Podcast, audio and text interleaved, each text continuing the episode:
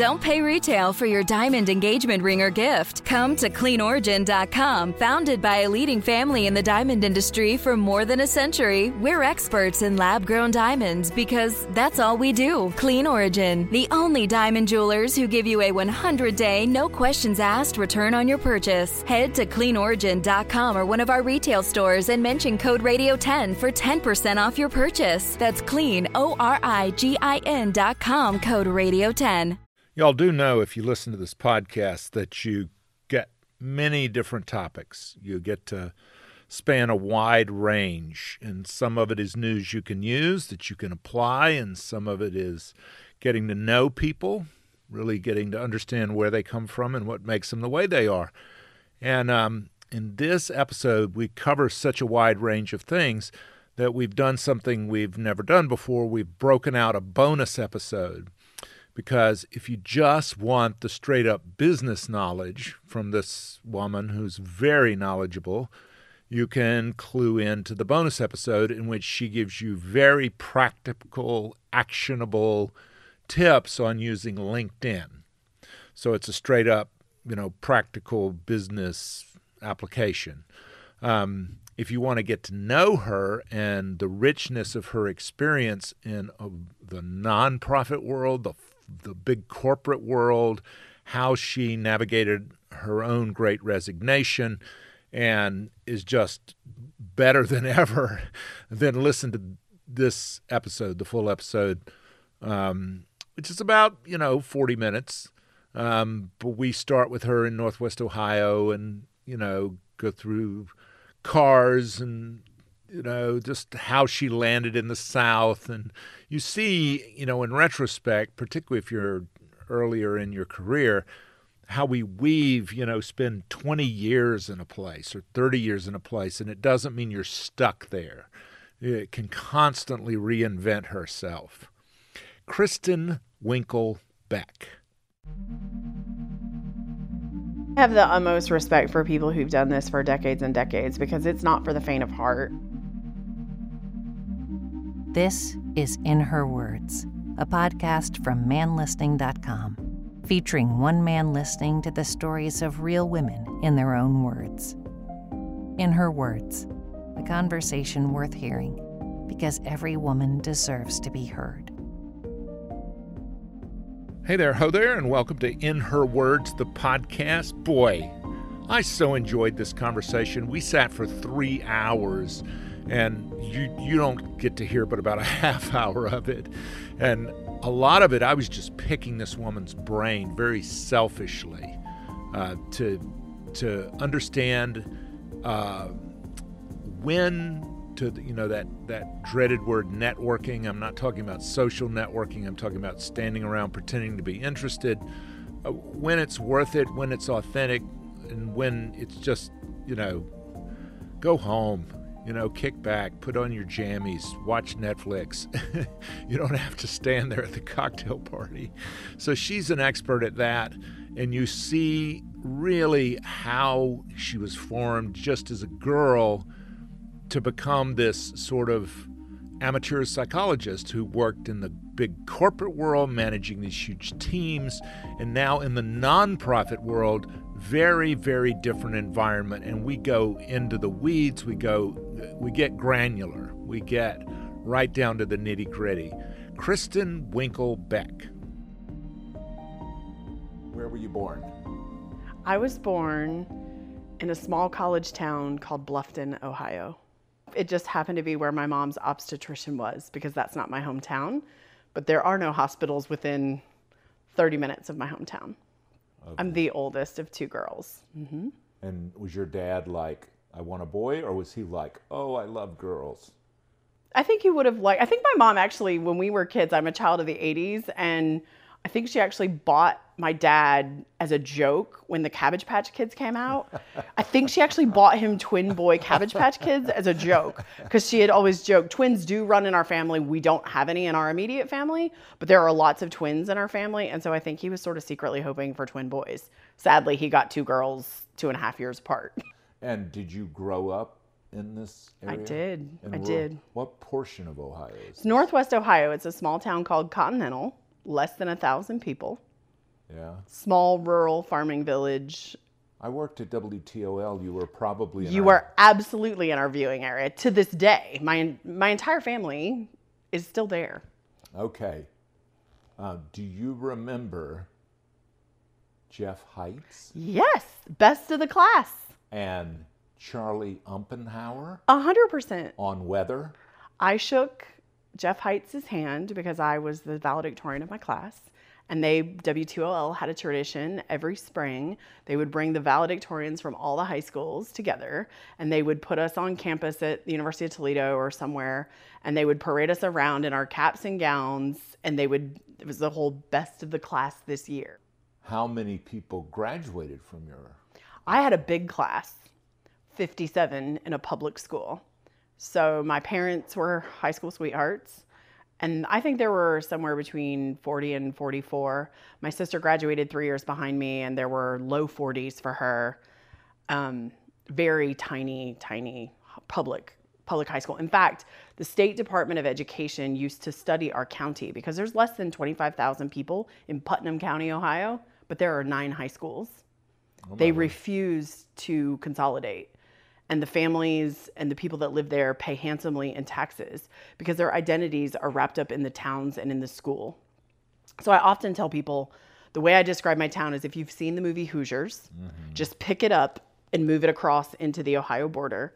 I think people are generally extremely generous and extremely warm and want to get to know you. I think when there's a resistance to that, then there becomes a distrust. I think ah. there's generally a assumed positive intent.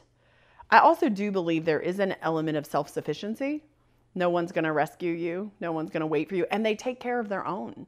You know, there's wonderful stories and I have wonderful memories and families come around other families whenever there's a crisis. You know, that's Tornado Alley, right? So people have had their homes blown to smithereens, you know, wedding pictures that are found 45 miles away. And the community just comes around people when they're in crisis, whether that's a health crisis, a, you know, a natural disaster, flooding, what have you. And I think that's the piece that having lived in the South now for over 25 years and, and largely in bigger cities, I miss that. I mean, that's the piece that it will always be home and there will always be community.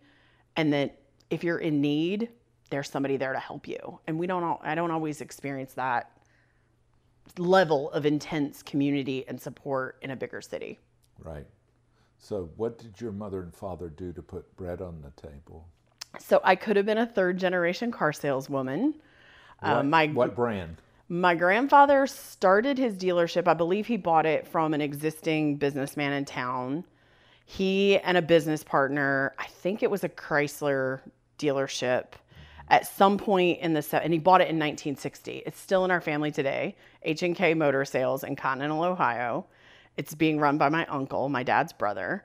Um, he and a business partner and at some point they changed brands to be general motors and i don't know exactly i think that was before i was born so um, sometime in the early 70s he changed affiliation from amc and jeep and chrysler to the general motors brand and today it's it's a gm you know chevrolet gmc cadillac dealership So, what kind of car do you drive? they're probably going to kick me out of this family stuart um, right now i drive a honda pilot my husband drives a cadillac Well, he drives a General Motors. He does. And I had a long conversation about it and I test drove many GM products. It was very it was actually the first time in my whole life and I I bought this car 5 years ago and it was a real emotional thing for me. My dad is actually working for an independent dealer and does a lot of wholesale and truck stuff and he goes to auctions in Toledo and Detroit where there's plentiful supplies of cars and, you know, got me a great deal. But I tried to find a General Motors product and you know, in the car business, like fashion and anything else, they discontinue the body style, they make changes, they update. And I was looking for very specific midsize, boxy type of SUV. I have a little bit of a furniture addiction. I like to thrift and antique and go to yard sales and tag sales and consignment stores. So I was looking for function. And so I asked my dad point blank, "Are you are you going to kick me out of the family because I think I want a Honda Pilot?" And he said, And he said, if that's what you want, I'll find you the best deal I can find you. And he did. Uh, what's the secret? How does he find you the best deal he can find you? I think Dealer to dealer, they Yeah, he this particular vehicle he got at auction. Oh, okay. So he goes to the auctions regularly and sources things, and he's been doing that. I remember going to my first auction, car auction, with him when I was probably seven or eight. He's been doing this since he before he graduated high school. He worked in the dealership. Um, my mom likes to tell stories about when he would pick her up. He would go wash his car, pick her up, take her on a date, take her home, and go back and wash his car. so what he kind is. of car did he have? It was a, I believe it was a '69 Chevelle. You've seen a picture of that? That's a muscle car. No, right? but he talks about it a lot, or he did. My mom and he, they have talked about it. You know, and they're not together anymore. But they, Do you know the color? I think it was blue, but I don't know for sure about that. I just know that it was. I mean, he graduated from high school in 1970, and he had a '69 Chevelle. He worked part time for his father's car dealership, and he went and poured iron overnight. and so he worked in the factory at the, the gm factory and so he told i remember i was in elementary school when we went through the tour and he talked about and i mean you haven't seen it until you've seen hot molten iron being poured into these engine blocks and it was the primary place where they poured engine blocks for for general motors and it's still in place today i mean at the height i don't know how many tens of thousands of employees they had but it really um, is a cornerstone of this community because we're sort of my hometown is sort of square in between Defiance and Lima. So there's a big Ford plant in Lima, Ohio, and then the General Motors foundry was in Defiance, and it's still operational today. I have another uncle and a number of my classmates from high school that, and my sister's classmates and people that live in our community. They farm by day and work in the factory at night. So the part of Ohio that I grew up in has a very deep German heritage lots of German Catholic families settled in this corner of Northwest Ohio. And to the to that end, German was the only foreign language taught in my high school. Not super applicable in today's world, but at the Depends time, on the industry you're in. There's some industries. Yes, but at the time, that was the only foreign language option. And so I was fascinated having, you know, studied German. And then when I went to college, I took a semester and, and went want to to work Austria. for BMW? I gotta say.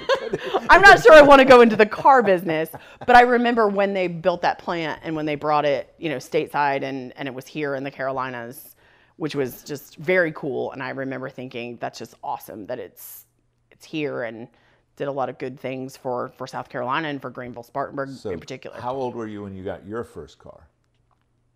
well, I wasn't 16. I was I was younger than 16 because I remember him walking me out onto the lot going, pick one. Um, you got to pick a new one.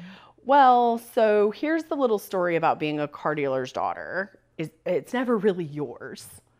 right? So you essentially drive a, a demo. demo. Right.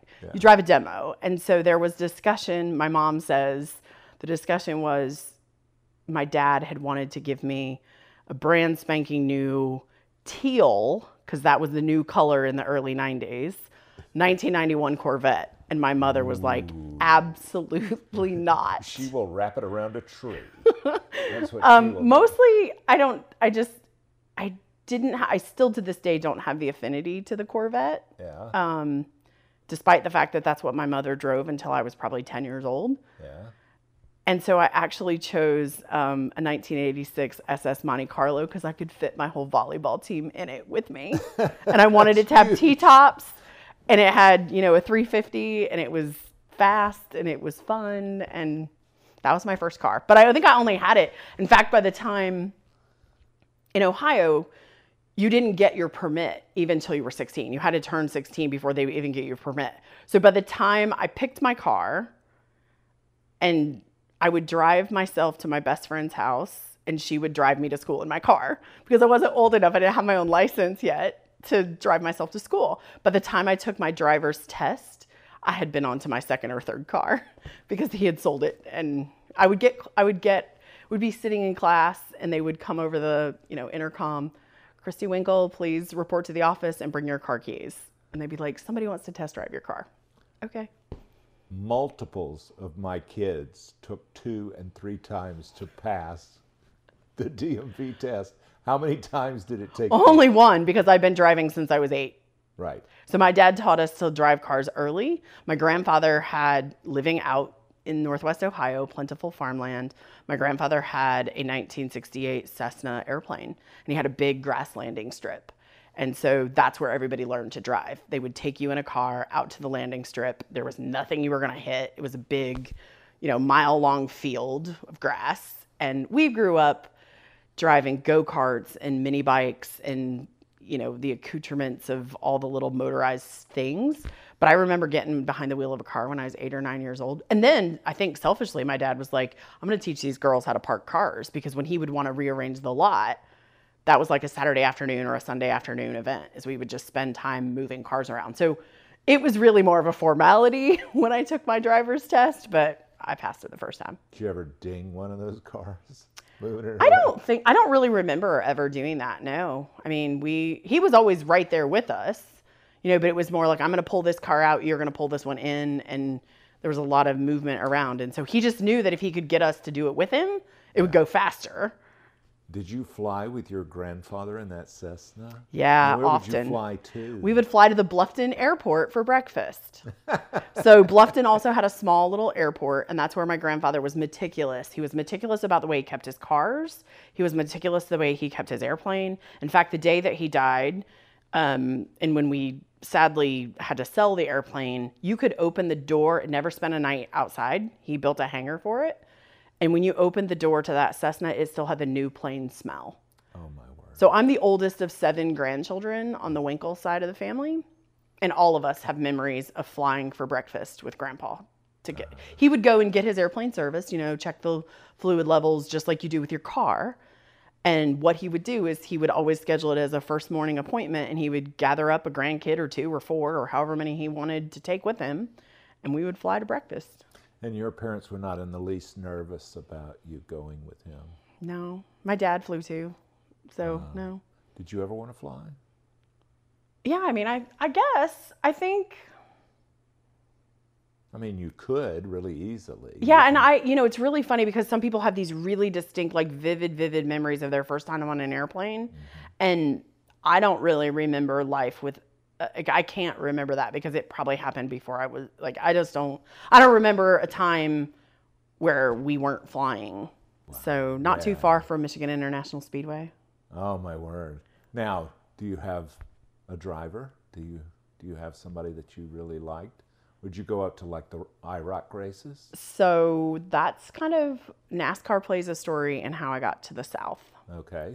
So, being in the car business, Yeah. my dad we lived very close our family had this cottage for a long time five minutes away from michigan international speedway in jackson michigan and one of his saleswomen they camped every year when the race would come to town in michigan the twi- two times a year. And there was a really poor driver but he was an old school driver jd mcduffie from mm-hmm. sanford north carolina. Mm-hmm. And he was so bootstrapped in his team that he would recruit his crew members at every different he only had a select group that he traveled with and then he would recruit local people to serve on his pit crew. And so one of the gentlemen who was his gas catcher his wife worked for my dad and came in and asked if he- my dad would consider buying him a set of tires as the story goes my dad bought the team Oh my word! and so we set off on owning a NASCAR team in the mid 80s. And I traveled around Charlotte. And at the age of 12 years old, I told everyone I knew I was going to go to college in North Carolina and I was going to live in Charlotte. Because what was the attraction? I loved everything about life in the South. I loved the people. I loved the hospitality. I loved the energy. I loved the weather. Yeah, a lot warmer. I loved everything about it. And I just knew there was just a knowing deep in my heart. Now, I, I got my college wrong at the age of 12, uh-huh. but I just, there was something that I just knew like, I'm going to grow up and I'm going to do this. And I'm going to live in Charlotte. Hi, I'm Dr. Kim, the parentologist. As a wife, mom, therapist, and all around juggler like most of you, I lead a hectic life, and sometimes that means indulging in foods on the go that my stomach doesn't always agree with. Thankfully, Pepto Bismol provides me fast and effective relief for all kinds of upset stomachs. Having a little too many guilty pleasures at a family barbecue or birthday celebration may lead to indigestion or heartburn, so I always keep Pepto on hand to get fast relief when I need it the most. Pepto Bismol, use as directed and keep out of reach of children. What did you gravitate toward? What kind of classes? I think I've always been a student of people. And so I wasn't really sure what that was going to look like, whether it was going to be human resources or marketing, or I, I, I didn't have a clarity about that. I majored in psychology at Wake mm-hmm. Forest, not at Chapel Hill, where I told everyone I was going to go. What'd you want to be when you grew up? When I was young, I wanted to be a teacher. As I got older, I wanted to be a doctor until I set foot on Wake Forest campus and got the first C in my whole life in college chemistry. I was like, hmm, maybe need to go to a backup plan. Yeah. And so, what was the backup plan? The backup plan was to major in psychology, and I remember the call very distinctly. So I called my mom and told her that I was going to major. I was changing my major from pre med to psychology, and I remember her saying something like, "Well, what are you going to do with that?" and I said to her, "I'm going to be the executive director of a nonprofit." Where did that come from? I don't know because I didn't know anybody that was an executive director of a nonprofit. I had no idea. I had no idea where that came from. The funnier part of that story is as I progressed in my, you know, through college and, and did pretty well, I pivoted and decided to go into business and had an accidental 20 year career in large financial institutions. And then in 2017, had my own great resignation. And in 2019, became the executive director of a nonprofit here in Charlotte. So it just took you a little while. It just took me a little while. and I really don't know. I did not know an executive director of a nonprofit. I don't even know where that came from. And did you know what it involved? No. No. So, Other than I knew that it was doing good and I knew it was a leadership role and I knew there was probably some administrative components to it, which have always just sort of been my natural. I'm an organizer by nature. Well, I'll cut straight to it because you and I have talked about this, and from 32 years of investigative reporting. Um, one of the challenges of nonprofits, and I would include churches in this, and mm-hmm. most nonprofits, especially small ones, is they know the price of everything and the value of nothing. Mm-hmm. So they're always, so if you can buy an ink pen that will last you five years, but it costs five dollars, they'll buy 12 ink pens that last you, you know, six months. Uh, they won't, they won't, they won't, they won't pay for value um, because they feel as though they're under constant scrutiny. Yeah, I think it's been an eye-opening experience for me the last three years being making a pivot into the nonprofit sector six months or not even six months four and a half months before the pandemic happened after a 20 year career. So i do believe that i was chosen because i was coming in with a business acumen and i didn't have some of the maybe stereotypical or historical context of leading a nonprofit I think some of that, interestingly enough, though, Stuart, in my experience and just talking to other nonprofit leaders, and I don't, I can't say that it's really my experience at my nonprofit, other than to say that in some ways the donors have conditioned our nonprofit leaders to behave that way. Right. So it's it's a bigger. As I've spent the last three years, and you know, most of which have been coming through a global pandemic and I've immersed myself in becoming a student of philanthropy and fundraising and how to be as efficient as possible because you just don't have a choice. There is an element of we have set a different set of standards for a nonprofit organization than we would set for an emerging or an early stage entrepreneurial venture. And where it is societally acceptable that as a new business owner, you may not make money for a while or it may take you some time, or you're going to have to spend more than you're bringing in to gain a certain market presence or brand awareness or scalability, that same grace is not available in the nonprofit community. You, you cannot operate at a deficit. Number one, the financial instruments to start a business versus starting a nonprofit, you don't have access to the same kind of financial instruments, the loans, the the types of things that help entrepreneurs start businesses. Unless you got a sugar daddy. If you got a sugar daddy or sugar mama, maybe. Um, well, what I'm thinking about are churches. Like if you have one big, you know, philanthropist or donor, yeah. yeah. they they could say, well, this is what I want, and I'm paying for it. So mm-hmm. what do you care? Yeah. You know, and that's a fair point. I think I deal mostly. We support the nonprofit that I lead supports grassroots and emerging nonprofits that are really tackling some of the most challenging community issues that we have. And so I'm I'm looking at it from the standpoint of everyone's like, "Well, go get a grant." But even institutional funders, whether that's a corporation or well-established foundations, they're not going to make a bet or place a bet generally speaking of very significant funding for an organization that is new or is operating at a smaller budget. And that's where, you know, the organization like I lead Social Venture Partners Charlotte, we are coming alongside those dollars, not only with funding, but we're coming alongside it with our time, our business expertise, our talent, our social capital, and our professional and personal networks to help bolster, just like venture capitalists do when they make an investment in a business, they come alongside that money to try to help that organization get up and accelerate their growth and their impact. We do the same thing in the nonprofit sector. And I just don't see most organizations that get started get started because somebody sees a need that is not being filled and they have such a heart and passion for it that they try to fill it regardless of whether they've given any thought to do they have the capital do they have the business skills or the administrative skills or the people around them to make that a reality the bitter southerner funded the long form journalism by selling the swag 1st mm-hmm. Brilliant. Yeah. And they're sustaining it. Hundred percent growing. We absolutely see a very big trend, and it's one of the things where it makes sense to have some type of fee for service or some earned revenue income. That will always, we will always encourage that. And there are going to be organizations that their model fits and they're able to do that.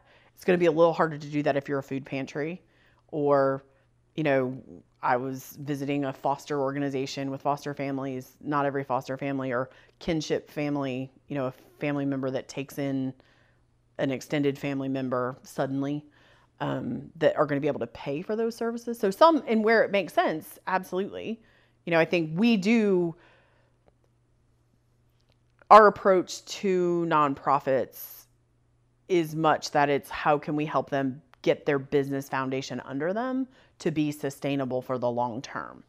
And that includes a robust revenue generating strategy. And notice I didn't say a fundraising strategy, I said a revenue generating strategy. Well, the, I have the utmost respect for people who've done this for decades and decades because it's not for the faint of heart and it's a challenge. And I, I do think that we are, there are some organizations out there it's called the Trust Based Philanthropy Project, mm-hmm. which is really talking about sharing of power. Mm-hmm. So, you know, my dad also used to talk about the golden rule he who has the gold rules. Right.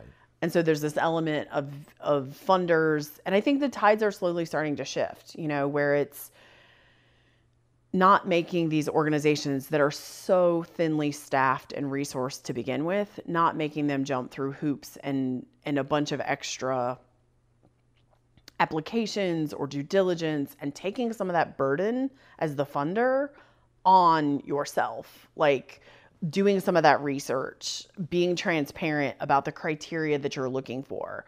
One of the things I'm really proud about is we make ourselves accessible at Social Venture Partners. We make ourselves accessible to the people that are applying. Here are our criteria. This is what we're looking for. Here's who's eligible to apply. And if they have questions about whether or not they're eligible to apply, come ask us. Like, I will be very honest with you because I don't want organizations. Essentially, what happens is you get someone who spends a week or two weeks on a really long grant application. And then if you don't get funded, that was unpaid work. So I now took you out and away from the mission that you were working on into something that was Waste of your time. basically It's yeah. opportunity cost. Yeah, and and in, in an organization that is so small, and their staff is already stretched thin, and their mission may be incredibly physically or emotionally draining, the last thing you want to do is waste that precious person's time or the organization's capacity. And that's one of the things that I really in my short time in the nonprofit sector, I've just really have appreciated and tried to walk the talk. And I am in a unique place because I'm both a nonprofit fundraiser because I'm raising the money that we turn around and grant back out. So I find myself at an interesting intersection of understanding what it's like to bring in revenue for the organization, but also then being the steward of helping our partners to make our grant making decisions um, for monies that are going back out to other nonprofits. But tell the truth, what's something that coming out of these huge financial institutions that you go into this world and you just beat your head against the wall because you're like, you guys, think big, think bigger. Stop thinking so small. Think dream. Think about something. Yeah, I think the one thing I'm really surprised about is, and I don't really see this, I'm fortunate because I have a really strong board, but sometimes people have all this lived experience in the business world and then somehow they get into a nonprofit boardroom and it's like they leave that rational business thinking behind mm-hmm. because they become to use a term that we've talked about a lot there's a lot of scarcity mindset. There's a uh-huh. lot of there's not enough dollars to go around and because it's almost like they're trying to steward this organization they're just becoming sometimes nonprofit boards are almost too risk averse. There's a right balance of risk and reward. And they're just you know a lot of times there's just not as much margin for error. And so that i see the i see the nonprofit board members and business leaders that might be inclined in a business setting to take a chance not willing to take the chance in the nonprofit sector. And i think it gets just it just gets back to there aren't as many other fallbacks you know unless you've been around a while and we tend to support earlier stage nonprofits that are in their first five to 10 years of existence. So they don't have the ap- ability to go get a line of credit to help them manage their cash flow or instruments that are absolutely accessible to small business owners. Small nonprofits just don't have the same access to that type of capital. But I do think the tides are changing, and I do think that the pandemic really helped our society to see these people that are their services are more in demand than ever because conditions warranted such. You think about a food pantry or something where all of a sudden, if you worked in hospitality, you had no job, you had nowhere to go. You know, people who felt like they had very steady income all of a sudden were without it. And so I think it was during that time that funders really stepped in and said, "We were gonna we're gonna fund you whether or not you can do the project, whether or not you can. We're gonna take the funds that maybe were previously restricted to some specific use, and we're gonna un, we're gonna remove the restriction. You can use it for rent. You can use it to pay people. All those things that were needed and critical. I hope that sticks around because most organizations, especially small ones, are so grateful for the support they wouldn't dream of misusing your funds. When I went through Wake Forest University has a nonprofit program that I went through several years ago before I left corporate America as I was starting to get the inclination that I might want to pursue employment in the sector. And they used the example of Newman's own salad dressing, right? Mm. He paul newman had all these family recipes of all these wonderful salad dressings and condiments and marinades and all these things. And he was doing it with the sole intention of giving 100% of the profits back. But the reality of it is is those were family assets. And when you create a nonprofit it's a publicly owned entity. So whatever assets are inside the nonprofit that becomes public property. And he didn't want to give up the rights to those assets. So what he did was he created a social enterprise. 100% of the dollars that they made went into the Newman Foundation, which then they gifted out. But he didn't create a nonprofit. He created a for profit entity and then turned over 100% of the profits to his foundation, which then distributed into the communities that he ultimately wanted to do. So I think you have to really ask yourself, like, where can you do the most good? Mm-hmm. And what is the motivation? And is this something that you see outliving yourself? Because if the answer is yes, then maybe a nonprofit's the way to go because ultimately a nonprofit should outlive its founder, should live on in perpetuity as a publicly owned entity versus a family business that you pass down generation over generation. But many's the story of the nonprofit. That they could say, if the founder he's spinning in his grave, he's 100%. spinning in his grave. We've lost. So if you think you're going to control Yes. the dollars and the mission beyond your, then you better lock it in all the bylaws and everything because they drift. The mission creep and the drift is legendary, and I see it all the time. yeah. Yeah. And they can even be like reformed. I've witnessed that Yeah. too. for sure. But I think that you know there's some there is a little bit of glamorization and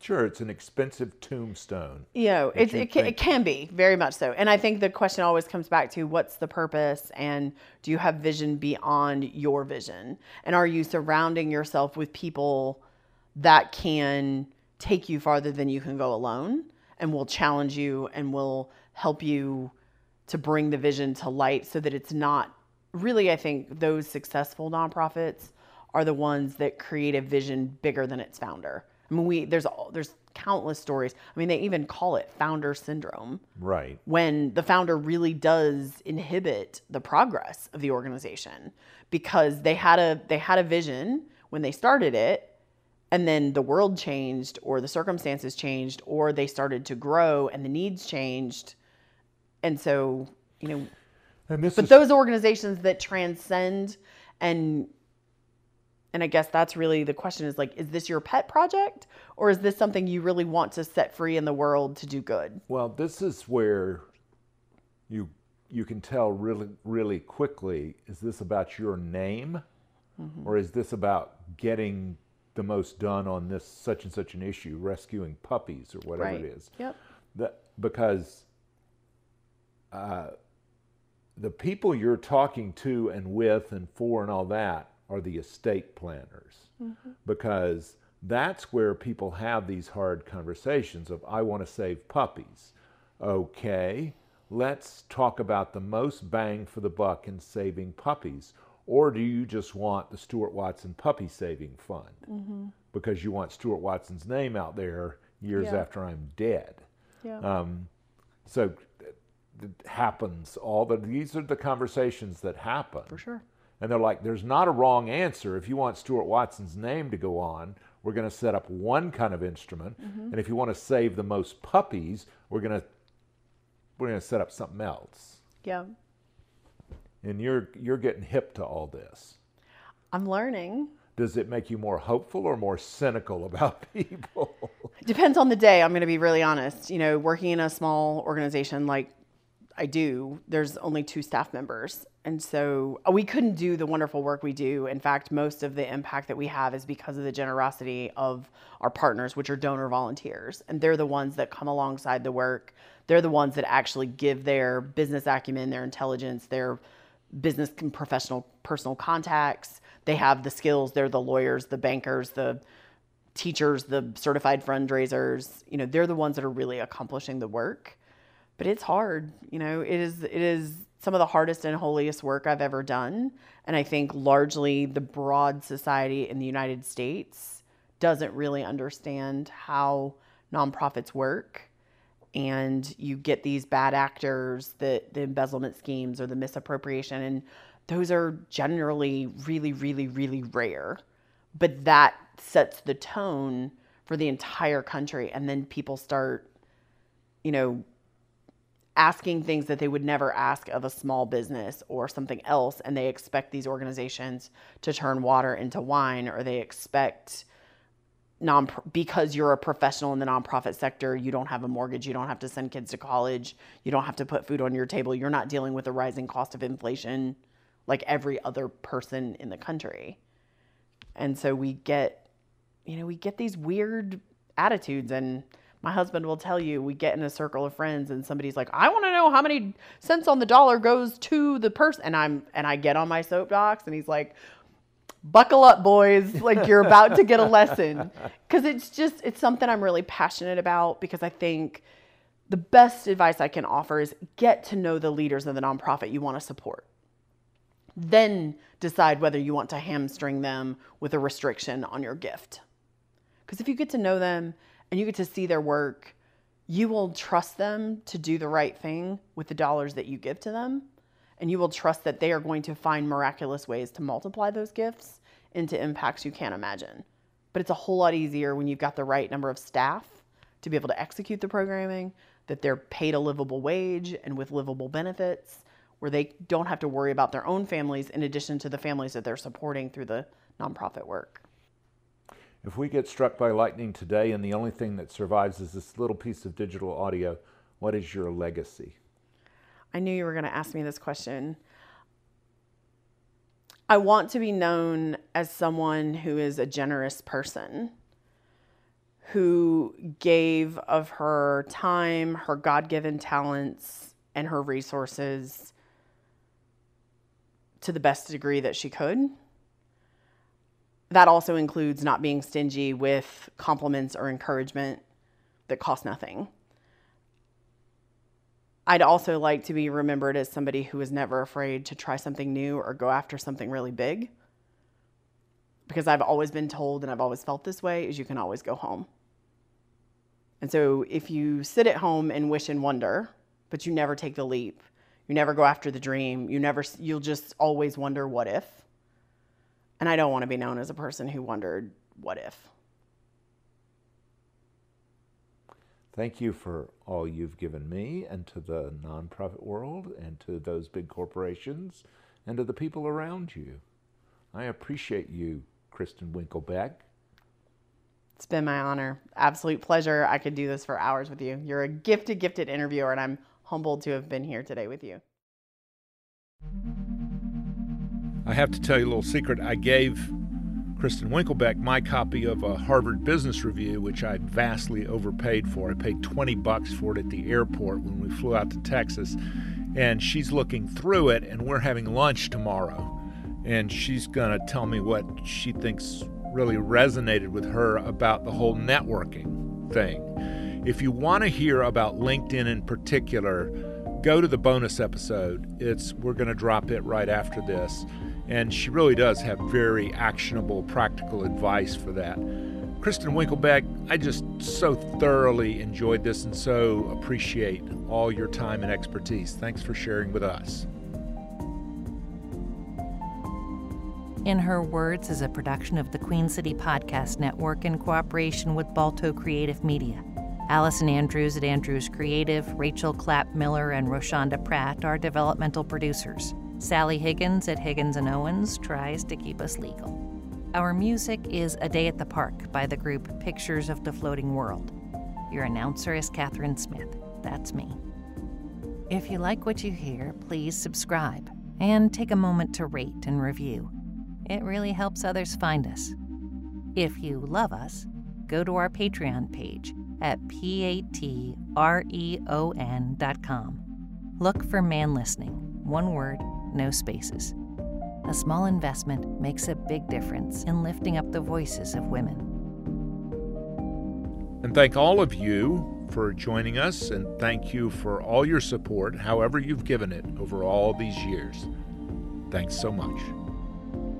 Thank you for your support. We believe one voice can change the conversation. Thanks so much.